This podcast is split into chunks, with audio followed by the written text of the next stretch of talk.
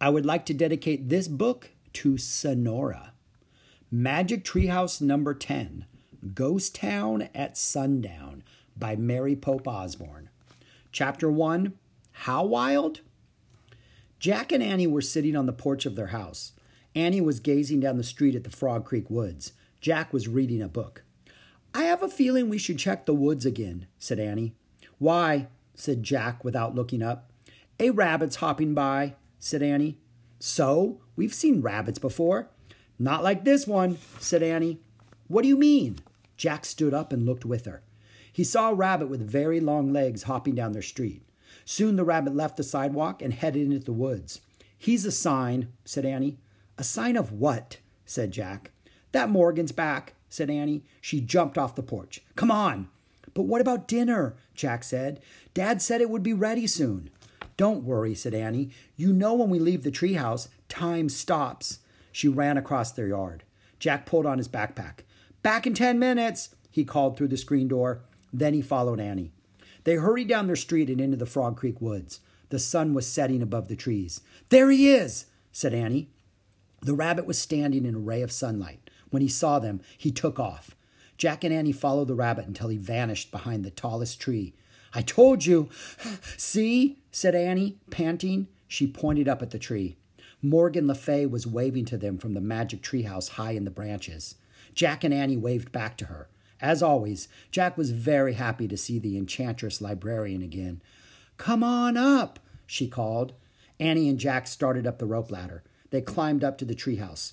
We followed a strange rabbit here, said Annie. Is he your friend? Perhaps, said Morgan. She smiled mysteriously. I have many odd friends, including us, said Annie. Morgan laughed. That's right. How are you? said Jack. I'm still having problems with Merlin, said the enchantress, which leaves me little time to do my real work. But soon you both will become master librarians, and that will be a big help to me. Jack smiled. He was going to be a master librarian who traveled through time and space. It was almost too good to believe. Are you ready to solve another riddle? asked Morgan. Yes, said Jack and Annie together. Good, said Morgan. First, you'll need this for research. She pulled a book from her robe and handed it to Jack. It was the book that would help them on their journey. The title of the book was Days of the Wild West. On the cover was a picture of a western town on a prairie. Oh, wow, said Annie. The Wild West? Jack took a deep breath. Just how wild? he wondered. Morgan reached into the folds of her robe again and pulled out a scroll. She handed it to Annie. Read this when the treehouse lands, she said.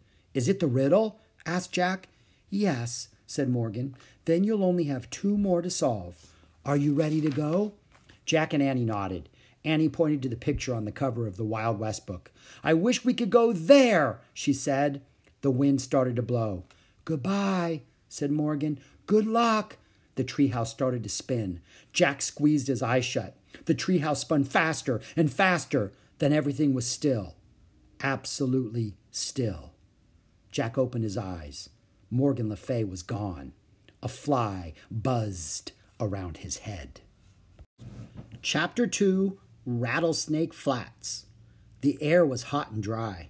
Jack and Annie peeked outside. The treehouse had landed in a lone tree on a prairie. The sun was low in the sky. Right in front of them was the town from the cover of the book. In real life, it looked empty and spooky. To one side of the town was a patch of ground with several tombstones. That's creepy, said Annie. Yeah, said Jack. He took a deep breath. What's our riddle say? Annie held up the ancient scroll. She unrolled it. Then she and Jack read together. Out of the blue, my lonely voice calls out to you. Who am I? Am I? Jack pushed his glasses into place and read the riddle again to himself. There must be a mistake, he said. Am I is written twice. Well, I don't hear any voices now, Annie said as she looked out the window. There were no human sounds at all, only the buzzing of flies and the whistling of the dry wind. Let's look at the book, Jack said. He opened the book. The pages were yellow with age. He found a picture of the town and read the words beneath it out loud. In the 1870s, Rattlesnake Flats was a rest stop for the stagecoach that carried passengers from Santa Fe, New Mexico to Fort Worth, Texas. When the creek dried up, everyone left. By 1880, it was a ghost town. Wow, a ghost town, said Annie, her eyes wide.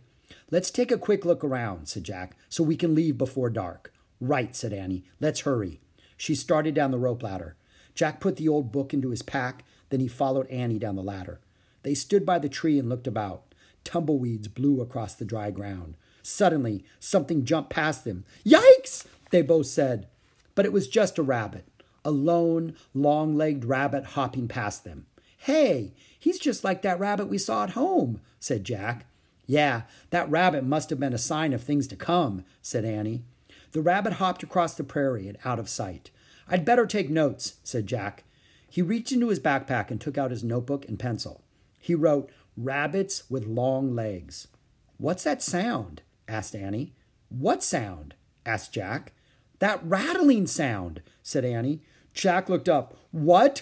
he said. There. Annie pointed to a rattlesnake. It was about a hundred feet away. It was coiled up and rattling. Jack took one look at the snake and ran. Annie ran too. They ran past the graveyard and right into the ghost town. I guess that's why they call this town Rattlesnake Flats, said Annie when they stopped. Jack looked around. The town was hardly big enough to call a town. There was one unpaved street and a few old buildings. It was quiet. Too quiet. Look, a store, said Annie. She pointed to a building. The faded sign said General Store. Let's look inside. Maybe the answer to the riddle is in there. Jack and Annie stepped onto the porch. The wooden boards creaked loudly. The door had fallen off its hinges. They peeked inside. The air was thick with dust. Spider webs hung from the ceiling. Maybe we shouldn't go in, said Jack. But what if the answer's here, said Annie. Let's just take a quick look. Jack took a deep breath. Okay. He and Annie tiptoed into the store. Look, said Annie. She picked up a pair of rusty spears. Careful, said Jack. He poked at other stuff in the store an old feed sack, a rusted tin cup, a faded calendar dated 1878. Oh, wow, said Annie. She held up two cowboy hats. She put one on and handed the other one to Jack. For you. It's too dusty, said Jack. Just blow on it, said Annie. Jack blew on his hat. A cloud of dust rose up. Jack sneezed. Just try it on, said Annie. Jack put the hat on. It nearly covered his eyes. Boots, said Annie. She pointed to a row of cowboy boots on a shelf. There are even some small ones, like our sizes. Here's a pair for you. She handed the boots to Jack. They're not ours, he said. I know, but just try them on, said Annie. Jack turned his boots upside down and shook them as hard as he could. What are you doing? Annie asked, pulling on another pair of boots. Checking for scorpions, Jack said. Jack, Annie laughed. Try them on. Jack sighed. He pulled off his sneakers. He pushed his feet into the boots. He pushed and pushed. The boots were really stiff. Finally, he got his feet inside. Then he tried to walk. Ow! He said, Forget it! He started to pull off the boots. What's that? Annie said. Jack froze. Piano music, said Annie. Maybe it's the voice in the riddle. Come on. Jack threw his sneakers into his backpack and hobbled after Annie. Chapter 3 Player Piano. Outside, the sad tune played on. It's coming from there, said Annie. She crept toward a building that had a sign with the word hotel on it. Jack limped after her. Annie slowly pushed open a swinging door. They peeked inside. The fading daylight lit a piano in the corner of the room. The keys were moving up and down, but no one was there. Yikes, whispered Annie. A ghost playing the piano. Suddenly, the keys were still. The air got very cold. No, no way, said Jack. There's no such thing as a ghost. We saw one in ancient Egypt, said Annie. Yeah, but that was ancient Egypt, said Jack. Even so, his heart raced. I'll look it up. Jack pulled out the Wild West book. He found a picture of a piano. He read aloud. Player pianos were popular in the Old West. The piano played automatically when someone pumped its floor pedals. Later, with the help of electricity, the piano played all by itself. Whew! Jack closed the book. I knew there was an answer, he said. It must be electric, and somehow it came on. I didn't know they had electricity in the Wild West, said Annie. They didn't, said Jack. He looked at Annie. Oh, man, let's get out of here, he said. Jack and Annie backed out of the hotel. When they got outside, they heard another sound horse hooves thumping against the hard ground. A cloud of dust seemed to be moving toward the town. As it got closer, Jack saw three riders. They were herding a small band of horses. Hide, Jack said. Where? said Annie. Jack looked around wildly. He saw two barrels outside the hotel. There, he said. Jack and Annie, Annie hurried to the empty barrels. Jack climbed inside one and tried to scrunch down. His hat wouldn't fit. He jumped out of the barrel and threw his hat into the hotel. Mine too, said Annie. Jack grabbed hers and threw it. Then he scrambled back into the barrel, just in time. Jack heard the horses thunder into town. He peeked through a crack in the barrel and saw a blur of cowboys and horses go by. Whoa, whoa, whoa, men shouted. Jack heard the horses come to a halt. They stamped and snorted. All he could see were shadows through the crack. Dust covered Jack. He had to sneeze. He pinched his nose. The creek bed must have dried up, a cowboy yelled. This town's a ghost. Yup, it gives me the shivers, said another. Let's camp over the rise. Jack really had to sneeze now. He pinched his nose tighter, but he couldn't stop the sneeze. He let out a choked, Achoo! What was that? Someone said. Just then, a loud whinny split the air. Jack saw a beautiful horse rear up. She had no rider or saddle, just a rope around her neck. She was as red as the sunset. She had a wild black mane and a white star above her eyes. We can't keep fighting this one, boss, a cowboy yelled. Yep, she wants her colt, another said. We shouldn't have left him behind. He was too slow, a growly voice said. We'll sell her when we cross the border. That's terrible, thought Jack. He knew Annie must be upset too. He just hoped that she wouldn't jump out of her barrel.